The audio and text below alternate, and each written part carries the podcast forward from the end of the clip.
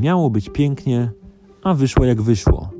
Gra Cyberpunk 2077 została wydana przez polskie studio CD Projekt Red dnia 10 grudnia 2020 roku, chociaż domyślnie miała się pojawić 16 kwietnia tego samego roku.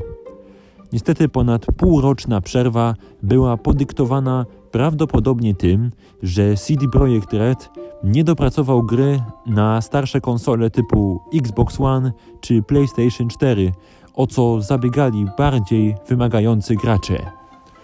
Ostatecznie sprawą zajął się Urząd Ochrony Konkurencji i Konsumentów, który zwrócił się do firmy po skargach niezadowolonych osób.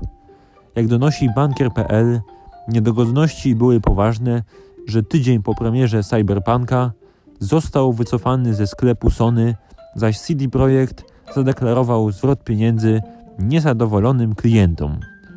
Być może zostanie nałożona kara finansowa do 10% obrotu z poprzedniego roku, ale już po zbiorowych pozwach z USA widać, że polska firma szybko się nie podniesie.